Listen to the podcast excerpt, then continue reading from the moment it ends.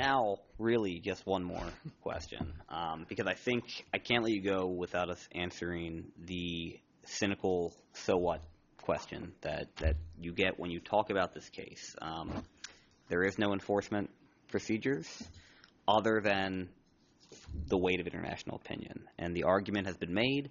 Uh, including, I believe, in the last couple days on the front page of the New York Times, that uh, great powers don't necessarily listen to courts, uh, and just as, as China is ignoring this ruling, the U.S. and Russia and others have, have history of doing the same. And the example that gets cited, both here and in Beijing, is often the, the 1986 U.S. Nicaragua ICJ decision, to which you were the one of Nicaragua's lawyers. So, uh, do people have that? You've just given away my right? age. Well, as, okay. as the youngest member of the Nicaraguan legal team, well, let, let me let me frame it like this, and perhaps it's easier for you just to tell me if I'm completely off base. Right. The argument often made is U.S. didn't never complied with with the ICJ decision, uh, so who is it to tell China to comply? But perhaps the counter argument is the U.S. walked away from the proceedings after after uh, the ICJ found jurisdiction. However, the weight of international opinion and repeated UN votes and other uh, embarrassments was such that the U.S. Congress defunded uh, support for the Contra rebels in '88, which was one of the requirements of the ruling. Mhm. The Bush administration lifted the trade embargo in 1990, which was another requirement of the ruling. Uh, the only thing that never happened was a payment of compensation, but instead, the Bush administration held out a large aid package in exchange for Nicaragua dropping the case, which is, of course, cynical and self serving, but it's also exactly the kind of political accommodation that even great powers make in order to comply with a ruling without ever admitting that they're complying with a ruling. Is that a fair assessment as somebody who watched it blow by blow? Well, let me let me uh, answer your question this way.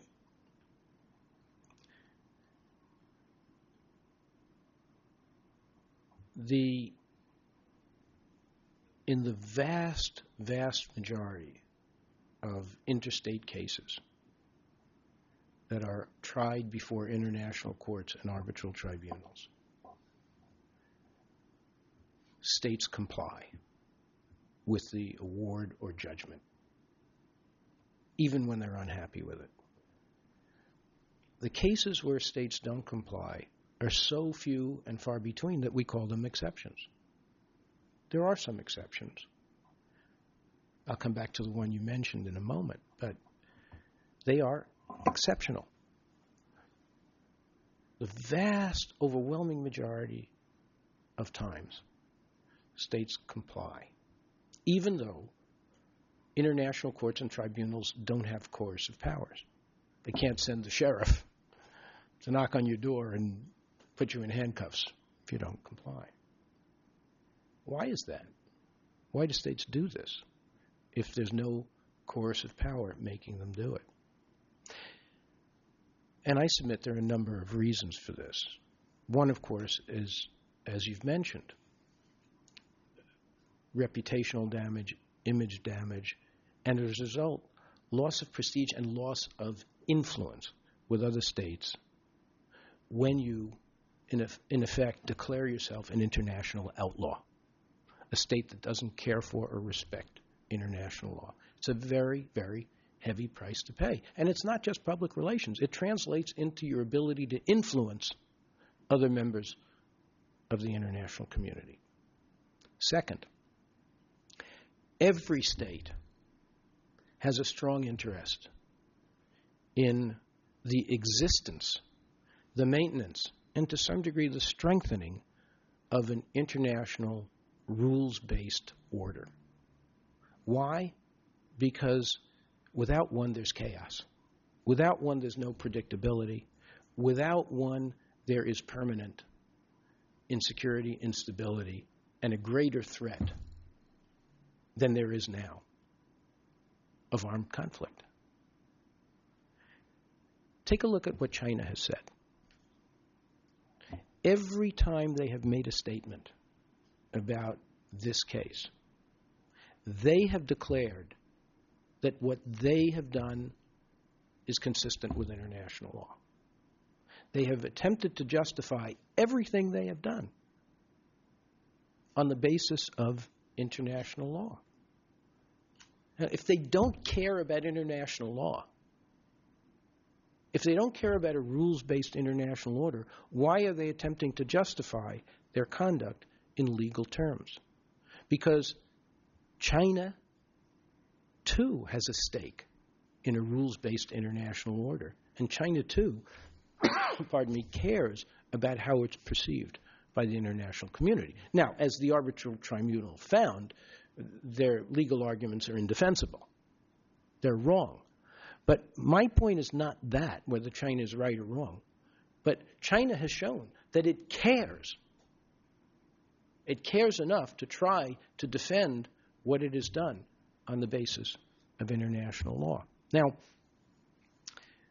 in this case, there are particular reasons why I believe that the award eventually, not immediately, but eventually, will be complied with or substantially complied with.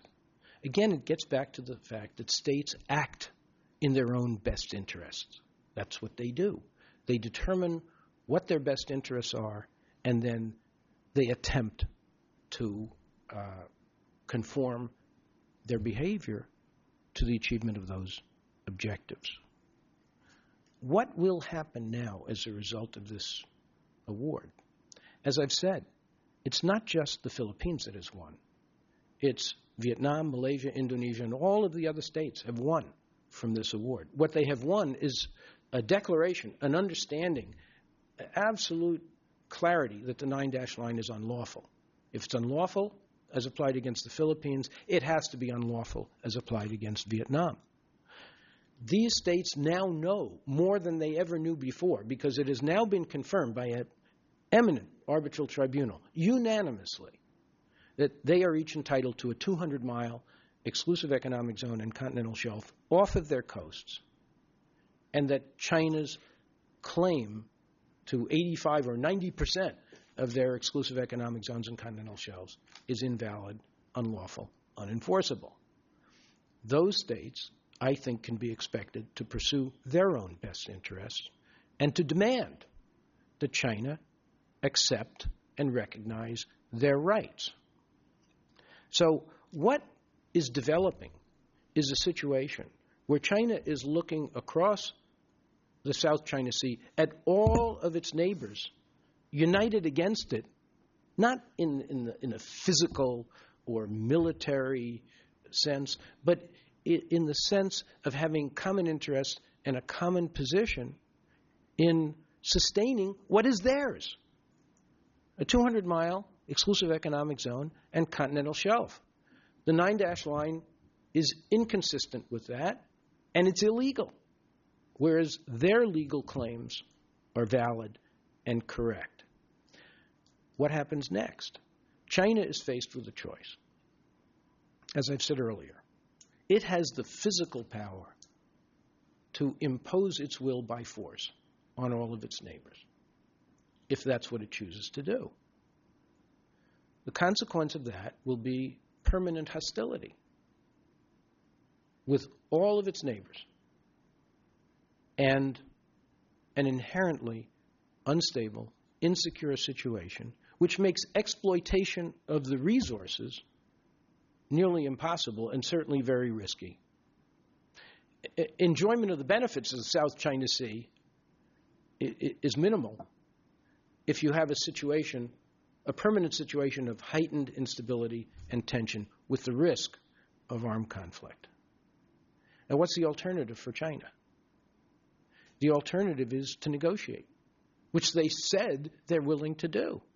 To negotiate with their neighbors on the basis of equality, in which the, right, the legitimate rights and interests of all states are ultimately recognized and respected, including those of China. Now, any such agreement that could possibly emerge would have to reflect, in whole or in large part, the findings of this arbitral tribunal. And I think the Chinese leadership is smart. Nobody should underestimate them. And China, as we all know, looks to the long term. They're not motivated by short-term gains. They're not looking at the at how the stock market is going to do over the next quarter. They wisely take a long-term view. I think they're very capable people. They will have a clear understanding of what China's best interests are. They will pursue them, and that means that they will pursue a settlement that everybody can accept. Now, I guess it's only fitting that I close where I began my career, which is Nicaragua versus, at least my career as an international lawyer, Nicaragua versus United States. The United States paid a terrible price internationally for walking out of that case midway through it. The United States did appear to contest Nicaragua's request for provisional measures. The United States did appear to contest the Nicaragua's arguments that the court had jurisdiction over its claims. As I recall, the United States filed written pleadings exceeding a thousand pages, and they had a almost an army of lawyers in the ICJ for the hearings on jurisdiction. Um, I think the United States made the unwise and, really harmful to itself decision after it lost on jurisdiction uh, to walk out of the court. Um, it, it, was, uh, uh, uh, as an American, I really felt ashamed uh, because when I was growing up, when I was studying law, the United States was a pillar of the international legal order. The United States, wisely and justly, was the greatest sponsor of the establishment of the International Court of Justice after World War II, and the United States fully supported the court and its authority uh, by ex- acceptance of the court's jurisdiction generally, by its appearance in prior cases, by its compliance in prior rulings. The United States used the court effectively against Iran in the diplomatic hostages case in the 1980s. And the United States was so effective in invoking international law against Iran and using the court to generate strong world opinion on its behalf that the court's judgment in favor of the United States and against Iran was a factor, was a factor in ultimately uh, bringing about the settlement of that extremely important issue. In fact, one of the main intermediaries in the government of Algeria that acted to help facilitate the agreement between the United States and Iran in the 1980s.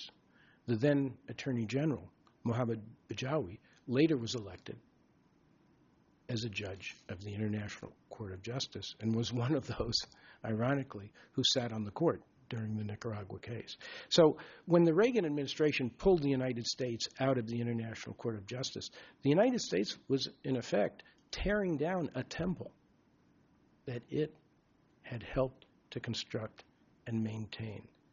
And I've seen over the last 30 years a number of unfortunate examples of my country failing to live up to its own high standards and noble ideals.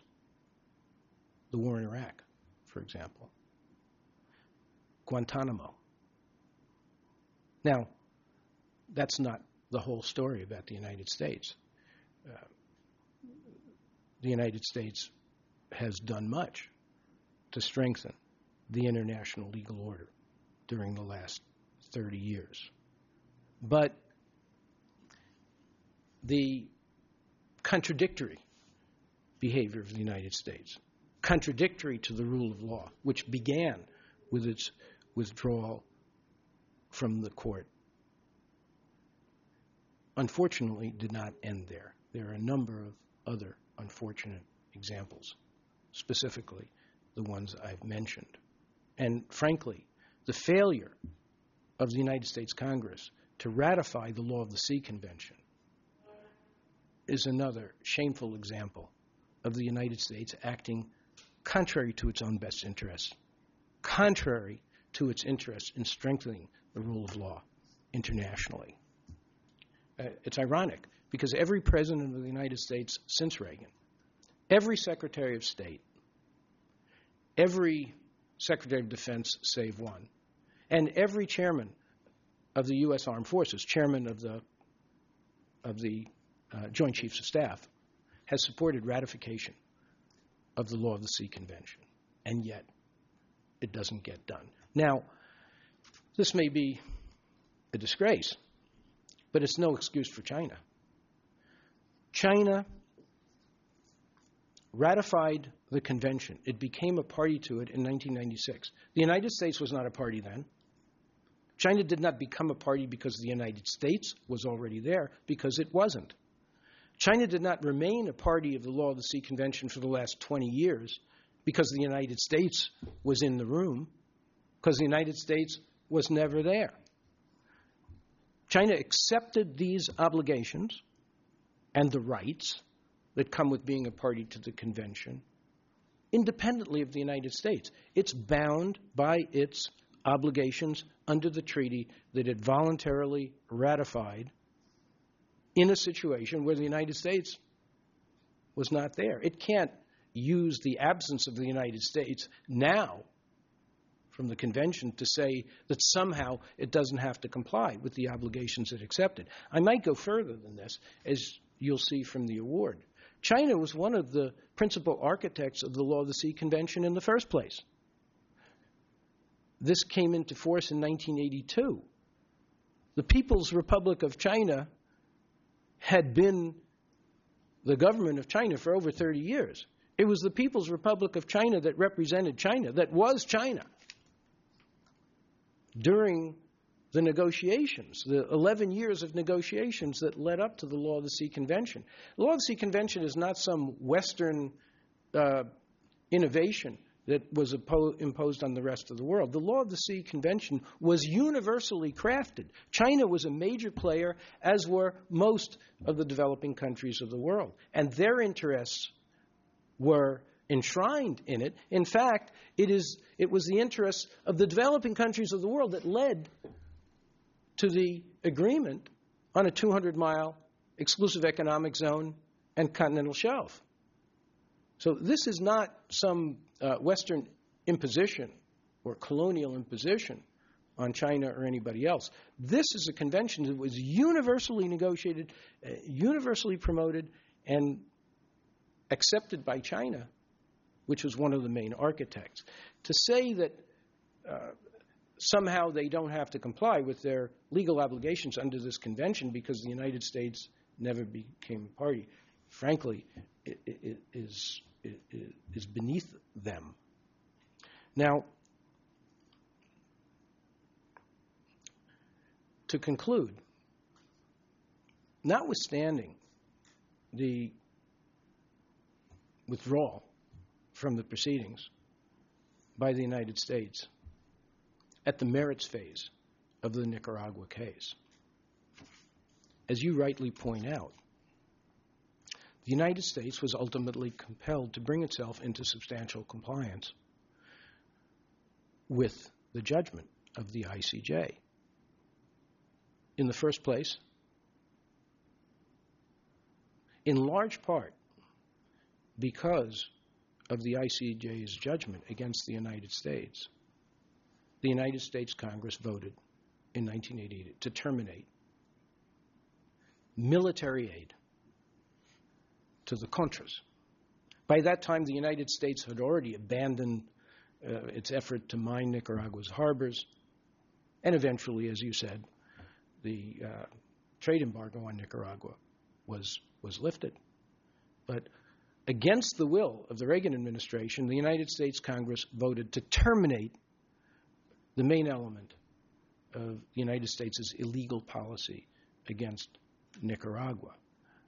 I was around then. In fact, I was lobbying for Nicaragua to help defeat Contra Aid. I worked very closely with the Democratic leadership in the Congress, particularly the Speaker of the House, Jim Wright. And I know from my personal experience that it was the judgment of the court that helped make the difference. Not that every member who voted against Contra Aid did so because of the ICJ's judgment. That's not the case. But enough of those who were uncertain about what the right vote would be were persuaded to vote against the aid because it was found to be in violation of international law by the ICJ to give the opponents of Contra Aid a majority. And that brought the United States into substantial compliance. Now, in fact, the United States was not in violation, was never in violation of any order in regard to payment of compensation. Because in the International Court of Justice, the compensation phase of the case comes after the judgment on the merits, on liability, on responsibility. Uh, Nicaragua won on establishing the responsibility of the United States for violating the most fundamental principles of international law. Then the court proceeded to initiate a phase on compensation. It never reached a judgment on compensation because a settlement was reached between Nicaragua and the United States. So the United States was not never uh, in violation of any order in regard to compensation because there never was such an order. The case was settled before it got to that point. So um, it, it may have been a complicated process, but in the end, the United States uh, can be said to have complied uh, substantially, if not entirely, with the judgment in the Nicaragua case. Again, China would be mistaken to cite that as an example uh, to follow. Um, it's never a good idea to follow somebody else's bad example. All right, Paul. Well, thank you very much for taking the time to sit down with us, especially at the end of, of what I'm sure is uh, an exhausting week uh, of, of the ruling and media appearances that followed. It's exhausting, but it, it's good exhausting, not bad exhausting. Thanks very much.